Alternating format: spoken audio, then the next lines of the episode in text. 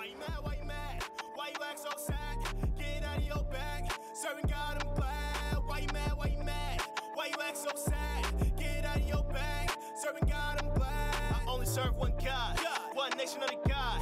GG is my squad. The Bible is the law. Uh. Mike Seth and Raw. My squad two two. Yes, sir. Yes, sir. Yes, sir. I'm letting y'all know right now. I'm starting off every episode like that. Go ahead and get used to it.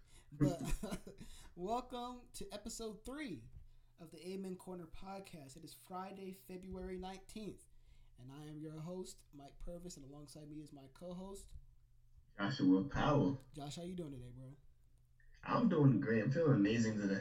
I feel that. I feel that. Even though we're snowed in like crazy, but it's, Right. it's whatever. Hey, all them winters that we had, where it was just one snow and it would melt, we were bound to get this one time or another. so, For real though. also, while we're on the topic of snow, we want to extend our heartfelt uh, thoughts and prayers to the individuals who are being affected by the winter storms in Texas. Um, we pray that you all will um, receive the necessities that you all need as soon as possible. All right, so this episode, we're going to be talking about a very informative documentary that came out this past week um, concerning the Black Church.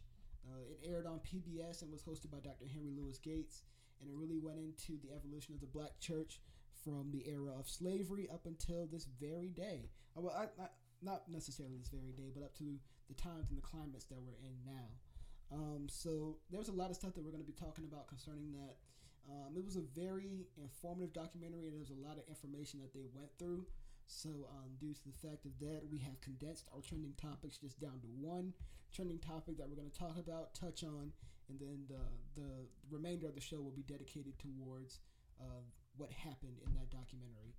Um, but before we fully get into that, there is something that occurred um, within the community of East Stroudsburg University that we would feel remiss if we didn't address. Um, this on yesterday, we received some very disheartening news about a um, incident that occurred in a group chat that existed for uh, one of the classes here at East Stroudsburg University, in which um, there were some racially insensitive remarks that were used to describe uh, one of the faculty members here, uh, one of the African American faculty members here. So um, we would just like to say that uh, we here at the Amen Corner podcast stand in solidarity with the Black Student Union at East Stroudsburg University, as well as individuals that have been affected by this incident. And we also want to take the time to condemn the racist behavior that has occurred. Uh, we also want to encourage the administration to be more proactive in its pursuit to educate our communities concerning the dangers and the issues uh, around racial inequality. At the end of the day, um, I know I speak for Josh on this as well as a black student.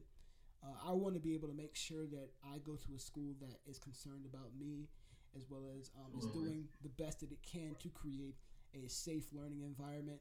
And as long as we allow these things concerning racial insensitivity to continue within our community, none of the um, black students that attend this university will continue to feel safe. So I feel like um, the this administration, um, our president, our interim president, did issue out a statement concerning it, but um, we also want to see action being taken in the form of what the school needs to do as far as um, creating more opportunities and more uh, ways to be able to proactively educate individuals concerning racial insensitivity and truly um, putting in the work to be able to foster a fully diverse community. absolutely. Absolutely. So, with that being said, let's go ahead and get into this trending topic. Um, there was some interesting news that came out concerning our um, newly elected president, uh, Joe Biden. As many of you all may know or may not know, um, President Biden does identify himself as a Catholic. So um, there was a archbishop who is a part of the Catholic Church um, who has come out and attacked his stance concerning this, and specifically due to the fact of his support concerning abortion.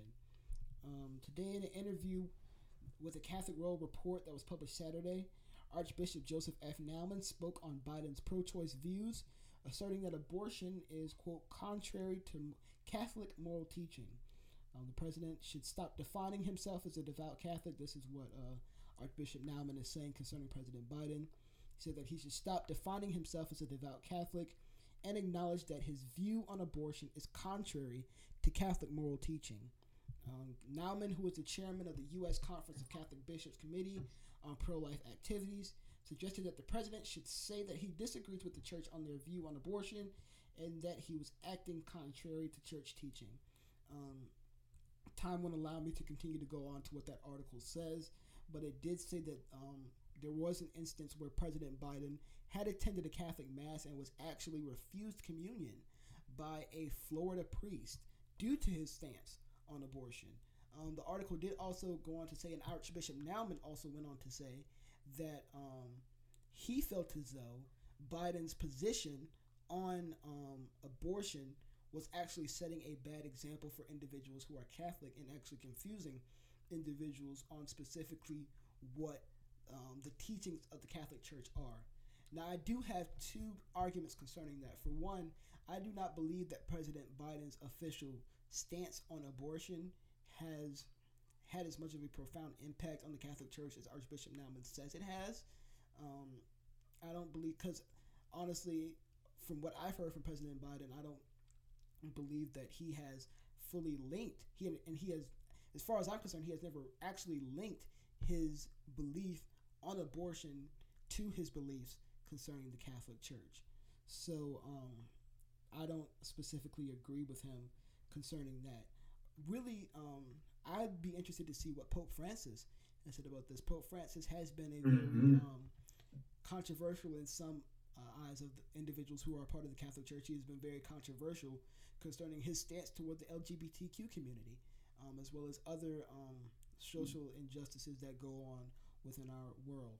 So it'll be interesting to say uh, what Pope Francis's um, position concerning President Biden's issues and um, what he believes concerning abortion. It'll be interesting to see what he says about that. So, continuing to move on within the uh, episode, um, as many of you may have listened to last episode, would know that we talked about Apostle Frederick Casey Price, who was at the time in the hospital still struggling with COVID 19. Um, about five hours after we released that episode, we received news that Apostle Frederick Casey Price had passed away uh, from complications due to COVID 19. So we decided here at the Amen Corner podcast that the best way to um, tribute Apostle Price would be to um, highlight him in our Black History Month highlight that we do here on the show that uh, highlights prominent individuals who have contributed to Christendom as a whole who were African American. Um, Apostle Frederick K.C. Price was born in 1932 in Santa Monica, California, in a Los Angeles suburb. He was the eldest son of Winifred and Frederick Price Sr., who owned a janitorial service at West Los Angeles. Frederick attended McKinley Elementary School in Santa Monica, Foshay Junior High, Manual Arts High School, and Dorsey High School in Los Angeles, and then completed two years of schooling at Los Angeles City College. He later received an honorary diploma from the Rhema Bible Training Center and an honorary doctorate of divinity degree from divinity degree from Oral Roberts University. Um, both of his parents, who had once been practicing Jehovah Witnesses at the time that he met his future wife Betty, who had stopped practicing the religion were, and were also outspoken against all organized religions. While courting Betty, his high school sweetheart, he began attending church services with her. However, after their marriage, he stopped attending church regularly until a group of Los Angeles area churches began sponsoring a week old fashioned tent revivals in the Crenshaw area. Price began attending these services with his wife. At one of these services, he received Jesus Christ as his personal Lord and Savior and um, accepted his call into the ministry later on after that. Um, in November 1973, Price moved with about 300 church members from West Washington and Los Angeles in order to establish the Crenshaw Christian Center in Inglewood, California. Membership continued to grow, and in 1977, the church was forced to hold two services with another service in 1982 because the 1,400 seat capacity was always filled to capacity. In 1981, the church bought the old Pepperdine University campus. After the purchase, Price oversaw construction of a new sanctuary, and that's where he constructed the Faith Dome, which still stands today. And it, uh, the ground was broken on the Faith Dome in September 28, 1986, and construction began on January 5, 1987. Construction was completed in 89 of the 10,146 seat dome at a cost of more than 10 million at the time of its dedication on January 21, 1990. The dome and the church's property were both fully paid for. leaving the ministry debt free. And we, of course, want to thank God for the life of Apostle Frederick Casey Price. And we continue to pray for his family and um, the Crenshaw Christian Center family and the ever increasing faith ministries as they navigate through this difficult time. All right. So, with all of that being said, let's go ahead and jump into this main topic. I've been talking a lot. Um, Josh, I want to go ahead and um, let you start this off for a little bit. Um, the Black Church documentary. What did you think about it? I honestly think it was a yo. I, I actually liked it. I enjoyed it, and it's actually crazy because um, you know, you told me about it to watch it, and also um in the in the Bible study group chat that I'm in, it's called the Move, right? This is called the Move Bible Study. It's actually on Instagram as well, right? And you know, literally, um, she posted it in the in the um the group chat talking about that it's a great documentary. So what I did was I watched it and I enjoyed it because you know it was definitely a lot of history and stuff that I didn't even know, right? Because the thing is like, um, you know, not like not everybody knows about like the history from the beginning of the black church, from when it started with slavery to you know now, right? So, you know, it's definitely a lot of great history that I've learned in there. Um, you know, John Legend was in it. Um, who else was in it? Uh, Kirk was in it. Uh, Shirley oh, yeah, Kirk Franklin Kirk was in Franklin it. was in it. Shirley Caesar was in it. Um, Josh, I think you made some very interesting points concerning um, the black concerning, concerning what the beginning of the uh, documentary talked about. Um, the beginning of the documentary um, pretty much covered um, our ancestors in Africa all the way up to about the beginning of the civil rights movement. Um, there was a lot of interesting things that I learned about the black church. Um, for the most part, it was the fact that um, how because we always hear people talk about you know um, Christianity was forced upon us by our um, by the slave masters, and Christianity was the white man's religion, and the ancestors didn't really have that. But what I found that was interesting, I don't know if you caught this in the beginning, but it actually talked about how there were some adapted forms of Roman Catholicism that Africans had actually adopted and actually had before Christopher Columbus even came uh, to America, well, quote unquote, came to America. He really landed somewhere else, but that's another topic for another day. Right. yeah, we that's, that's a whole other episode. We ain't gonna get into that. But um, after uh, that, there were actually some sp- sprouts of Christianity that existed in Africa before colonizers had came and taken us over, and really, um, the stance that really should be taken is not just that Christianity was forced upon us, but really the theology was changed. Um, th- it's really uh, the documentary really got in and delved into how slave masters and white Christians were able to manipulate doctrine and manipulate theology. I don't know if you saw this too, Josh, but they literally took out about ninety percent of the book of Exodus. In the book of Exodus, I peeped that. yeah, hmm that talks about um, the children of Israel and how they made it out because they did not want the slaves to read about that and then get some ideas. So really, it it talk and it really goes back to what we talked about in the uh, in the very first episode when we talked about the evangelicals, how white supremacy um, was how white supremacy has affected theology and how really how it has um, how it was used to keep our ancestors uh, docile in a way and to keep them from wanting to fight for our freedom. And even then, when it came down to um, when we were allowed to actually have, um, when our slave and our ancestors, I should say, were allowed to have church services, how there had to be white people present in order to make sure that the preacher wasn't preaching anything that they didn't like, and how even then um, there were some individuals who would come in and pray in churches, or there was a black individual who came and prayed in the church and then he got kicked out, and it got into the whole beginning of the African American Episcopal Church and how African Americans were able to then get their own land to build their churches. Um, and they really delved into that, and I like that part a lot. Um, one of the things that I'm glad the um, documentary touched on was the uh, role of the women in the church. I think that's uh, still an issue that the church is still uh, working to fight concerning, um, just as far as how God used these women to be able to um, be voices and be strong and have strong presence within our church. So I think it was really important that uh, Dr. Gates interviewed very prominent women in the church, and I think that it was very important that he talked about that. Um, it was very interesting to see the importance of the black church as far as the role that it has played in the black community as a whole.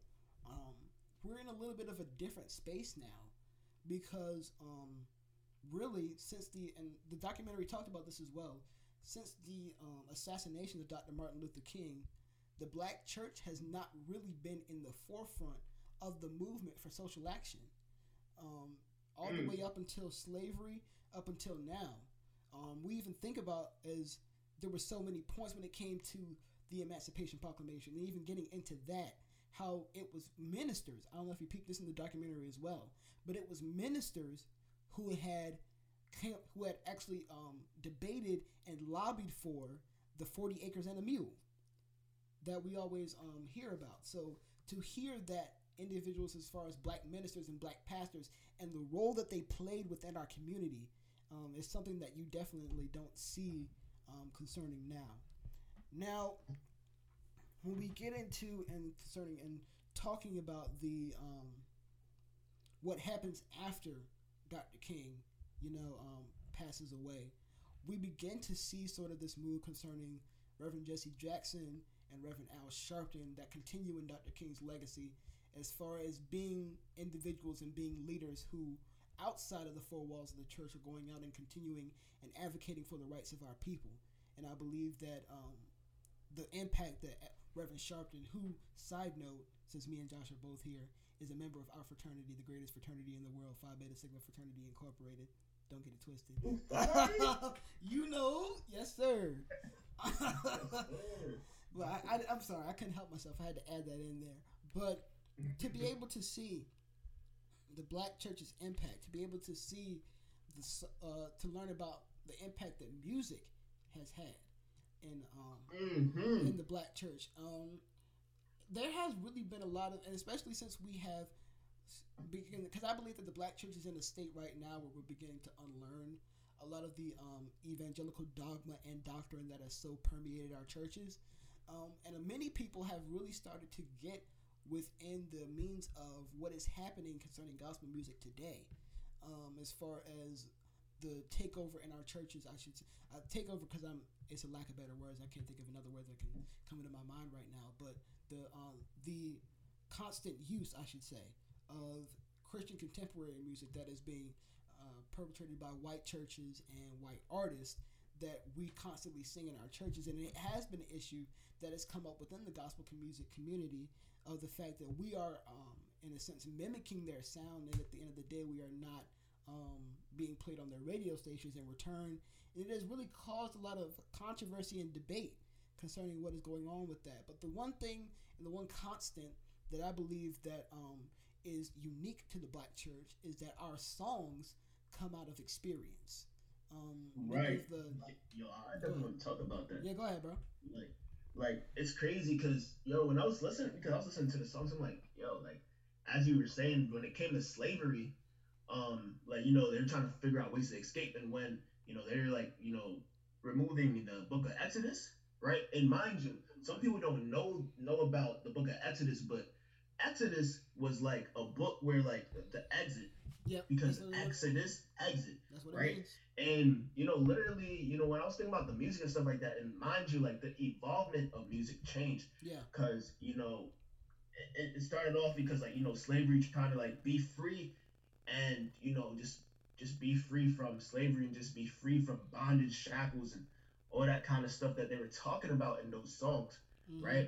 And now, like the music now, like you know, of course, when the um the era of like you know gangster rap came out with like you know they're actually they were actually talking about um which one was it um which uh shoot Which can't one? think about it um I know Ice Cube was in it Yeah, um Q was in it. They, they're really more so talked about, and I didn't know this because, forgive us, we were born in 1999, so I'm sorry that we we weren't around that much for that. But I didn't know right. that I didn't know that Stomp charted the R&B, um, the top R&B and hip hop uh, charts. Yeah, bro. I didn't even know that either. That's why So Kirk- that documentary. Kirk is the goat, low key. But yeah, I, I get what you're saying concerning the um the overall bridge. I think that's what you're trying to get at, as far as Yeah. how we have been able to um, take, as far as the church, I'm saying, has been able to take things that have come out as far as what is going on in the world and the music of the world, quote unquote, and to be able to put that in and put our own spin to it, and how vice versa, how many of our artists come from the church. You mentioned John Legend. Um, John Legend is a, I think he grew up in the Pentecostal Assemblies of the World, which is the apostolic did. yeah, which is the apostolic uh, Pentecostal denomination, and so many artists that have been influenced by the church, so many main um, figures within the black community that have been influenced. Nah, it's funny because oh my fault. Go ahead, go ahead. Nah, cause yo, nah. So who was it that tweeted? Um, not tweeted, but uh, I saw an Instagram post by uh Dr. Matthew Stevenson, Oh yeah, and he actually posted. He was like, "Oh, John, John Legend spoke in tongues. I didn't know." That. I was dying, yo. yo. he said, "Let me find out John Legend got the Holy Ghost." Right. oh lord, that yeah, that started that was pretty funny. But um, yeah, it's just the impact that the music in church has had, and, and even um, and even still has today, as far as um, what Yolanda Adams was saying in the documentary, how the music in the church affects how you will be able to receive the word, and even as far as um, the pioneers of the whoop, and as far as the pioneers of how the preaching style of uh, of African American preachers has gone and evolved as far as um, the impact of Reverend C.L. Franklin and the uh, impact of records that were being made as far as the phonograph has been concerned. And we really start to see really the, the beginning and infancy of the Christian media and the Christian, um, of the overall platform that the Christian pastor does have. Um, and as far as the impact that the black church has had concerning that. So I think that really it was a lot of things that um, that we have seen that the black church has not just contributed to our community, but has contributed to our um, to Christendom as a whole, really. And I think that it was very interesting to see that. Um, I did like how they, like I said, they did um, deal with a lot of the issues as far as the, and when I say issues, I'm saying things that the black church um, still wrestles with as far as um, the LGBTQ community and other things concerning that. So it did also go into parts of that as well as um, what the role of social justice looks like um, in the up and coming years as far as individuals, like I said, as Al Sharpton, Reverend Jesse Jackson, and even now um, as we have Bishop William Barber, who has also been a very prominent part of the fight concerning uh, the civil rights movement. So, we say all of that to say this. Um, Dr. Jamal Bryant, in his reaction to the church, actually gave us our million dollar question. Um, and our million dollar question is um, what role should the black church have in the pandemic? Um, we talked about the pandemic a lot in the last episode. If you haven't listened to that, go ahead and get that a listen. Um, as far as how the role of the church has changed, and as far as how churches are adapting to that role.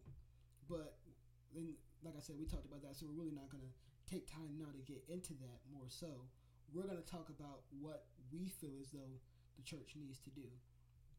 Um, and as far as on my end, and I'll let Josh go after I'm through, but I feel as though um, the church needs to start focusing on ways um, to establish their presence that does not fully entail within um, what we traditionally see as church, as far as what we see in the four walls. Um, pastor John Jenkins, who is um, my cousin's pastor from Maryland over at First Baptist of Glenarden, um, says and I'm paraphrasing here, says something along the lines of, "If you can, if you're a church and you cannot do ministry outside of the four walls, then you really need to reevaluate how you do ministry." And a lot of churches have had to do that because for so far we've been so used to coming into the four walls of the church and receiving our uh, blessing from God and receiving our solace there as far as a place of safety and to be able to come and you know lay down all of our burdens that we've been going and carrying throughout the week but at the end of the day um, jesus did commission us to go out into the world he did not say go out and establish a church and then sit in there and then not go out and establish a community. He said, Go ye out into all the world and preach the gospel to every creature, um, which means everybody deserves the word no matter um, what they may be going through. And I believe that the church needs to start looking at ways that they can expand their reach outside of the four walls. And I believe that has really hurt us as well as in the sense of um, social justice issues as well.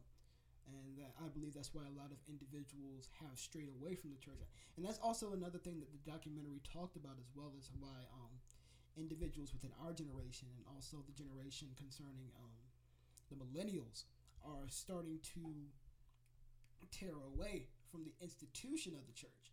Not necessarily um, from God per se, but they have, in a way, separated themselves from the institution of the church. So now the question becomes how does the church as an institution um, reestablish itself within our community? And I, like I said I, before, I believe that that really entails um, what we do as far as going beyond the church. Um, I we are fortunate to, you know, be a part of a church, uh, Greater Shiloh Church. Shout out our pastors, Pastor Phil, Pastor Christina. We love y'all. Um, we are really fortunate to be a part of a church that is very active in our community, um, as far as being able to um, provide homeless shelters as well as other services that are needed within the community of uh, where we live here in Eastern Pennsylvania. So um, I believe that the church should also provide refuge and help for the black community. Um, as we all know that since we are part of this um, country that does not see black people as equals, even still to this day, um, it is very um, unreasonable in some instances for us to, as black Americans, to depend on um, entities such as the government and such things to be able to fully protect us because they know that we know that there are many individuals who still sit within the halls of Congress that do not have black individuals' best interests in mind. So I believe that if the church really wants to reestablish um, its prominence, then it must start looking at ways that it can help and be proactive towards our communities. As we look in the documentary as well, we saw that that was happening as well, um, especially after Reconstruction had fallen apart after the rise of the Ku Klux Klan, and even as well as um, the Great Migration that was occurring and how individuals were not able to fully receive jobs.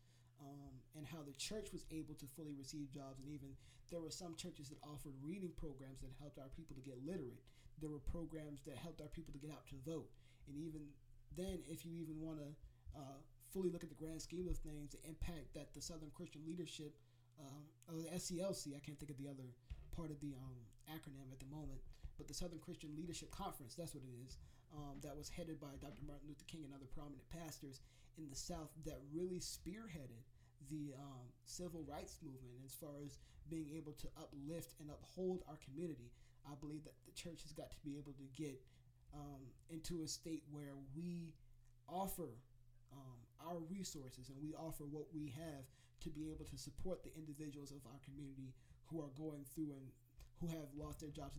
There's been a lot of job loss. There's been a lot of um, financial. There's been a huge financial drought, I should say, um, that has really been experienced not only within our community but um, all across our community, all across the um, country and even the world as well. But especially within our community, we want to be able to make sure that the Black church specifically um, does what they need to do in order to be able to ensure that our communities are well taken care of. And I believe we can still do that and still offer Christ to people as well. or not I believe that once we show that we are active within the community because there has been so many individuals and um, how should I say this? There's been so many individuals who have not who have been in a position of leadership within our churches that have fully expressed through their actions that the community has not and will not ever be in their best interest. So we need to make sure that we have prominent leaders who are integral, that we can trust, that truly have the heart of our community, and that can fully be able to um, give our community resources to be able to sustain ourselves. Um, as far as also, as many of you may know, throughout this pandemic, we have still and will and yet still suffer through the social injustices um, of being an African American within America. Um, with even in the last few months, of, I think of the summer, with the incident concerning George Floyd and the um, the incident concerning Breonna Taylor, um, the incidents that continue to happen as far as unarmed black men and women that are being gunned down by our police that are still suffering at the hands of police brutality and white supremacy. Um, also, as far as uh, what they were talking about in the documentary, as well as what happened about what was that four or five years ago when Emanuel AME, which actually was talked about um, a um, hundred years prior to the, what had happened concerning Emanuel AME with um, the white supremacists who had went in there and assassinated so many of the members and the pastor of that church. And actually, the sad part about that is, a hundred years ago, the um, at the same place that that church stood, white supremacists actually destroyed the church. So to be able to see that, and it was really, I believe, a message within itself that even then we are still fighting some of the battles that our ancestors continue to fight. And at the end of the day, um, it is no better time than now for the church to continue to uphold its position that it has always had concerning social justice. Um, as far as being more proactive in the fight of social justice. Now, I will say that um, we cannot expect that specifically to look like how it looked in the 60s, to look like how it looked in the 70s and 80s and 90s and what have you, and even going back even further than that. Um, I believe that um, we need to be able to fully give ourselves, as the black church, to be able to stand with those um, the Bible says I can't think of what verse it is now, but I think it's somewhere in Isaiah that um, we are that we have a mandate to stand with those who are oppressed, and um, I believe that. Excuse me. I believe that the black church specifically has a mandate to stand with our black community as we are continuing to be oppressed and we continue to live under the oppression of white supremacy and to be and to continue to stand in solidarity with our community to continue to say that enough is enough. So I've talked enough, and I need some water. So Josh, Josh, go ahead and uh, and let us know your answer to the question. Uh, what role should the Black Church have in the pandemic? So definitely, um, I agree when it comes to you know outside of the four walls, um, because you know ministry is not just only in the church. Mm-hmm. You know, it's definitely you know outside the church and how you serve outside of the church as well as you do inside of the church. Because, yeah. you know, definitely, you know, as the black church, you know, we're so used to, you know, seeing, you know, okay, we're in church, we're, you know, we're in this ministry or we're in this ministry or we're serving in this ministry, right? But, you know, literally, you also got to think about it. We're also in a pandemic. Mm-hmm. So it's like, okay, how can we actually do this in a pandemic? So it comes to the point where it's like, we have to be creative yeah. Right. We have to find out creative ways. Um, and of course, you know, social distancing, you know, just follow the CDC guidelines, right? And um, like when I when I'm thinking about it, I'm like, okay, bet. So, you know, I could definitely, you know, do this and I can do that, depending on what the ministry is. Like, let's say, for example, um, so I know some churches, you know, they meet up online. Like they they, they meet up like for let me see, like worship. Like when it comes to like worship and um so yeah, like worship, for example. Like my, my church specifically, like, you know, they meet up, but like, you know, they make sure that they're like six six feet, you know, separate from each other, mm. right? When it comes to worship. And um, you know, they have their microphones and everything like that, right? But you know, they make sure that, you know, they're six feet apart while in worship. You know, they make sure they record, you know, the sermons before they actually you know, release them on the Sunday, right? So literally, it's like being creative like that. Also, not even just that, but also like you know, serving the community, especially the fact that you know, there's not a lot of people that are actually going into church anymore. They're actually watching it online. Yeah. But another thing, you know, also serving the community as well. Like for example, you know, some people are really out here, you know, in shelters right now, um, you know, homeless right now, like don't have anywhere to stay. So it's another thing we also got to serve the communities, like find out ways how we can actually, you know, impact, you know, the people that are actually like, you know, that need food, that need probably like clothes. But I mean, clothes, like my opinion on clothes, I feel like it, it depends, yeah. you know, because the the pandemic and stuff, and you know, yeah. some people. So like yeah. I said, you got to like like uh, what you're continuing to say, you got to be a little bit more creative about what you do and how you do it as far as um, exactly what you want to do to be able to help your community. Go ahead. Exactly. So yeah, definitely. You know, being more creative. Um, definitely just like Um,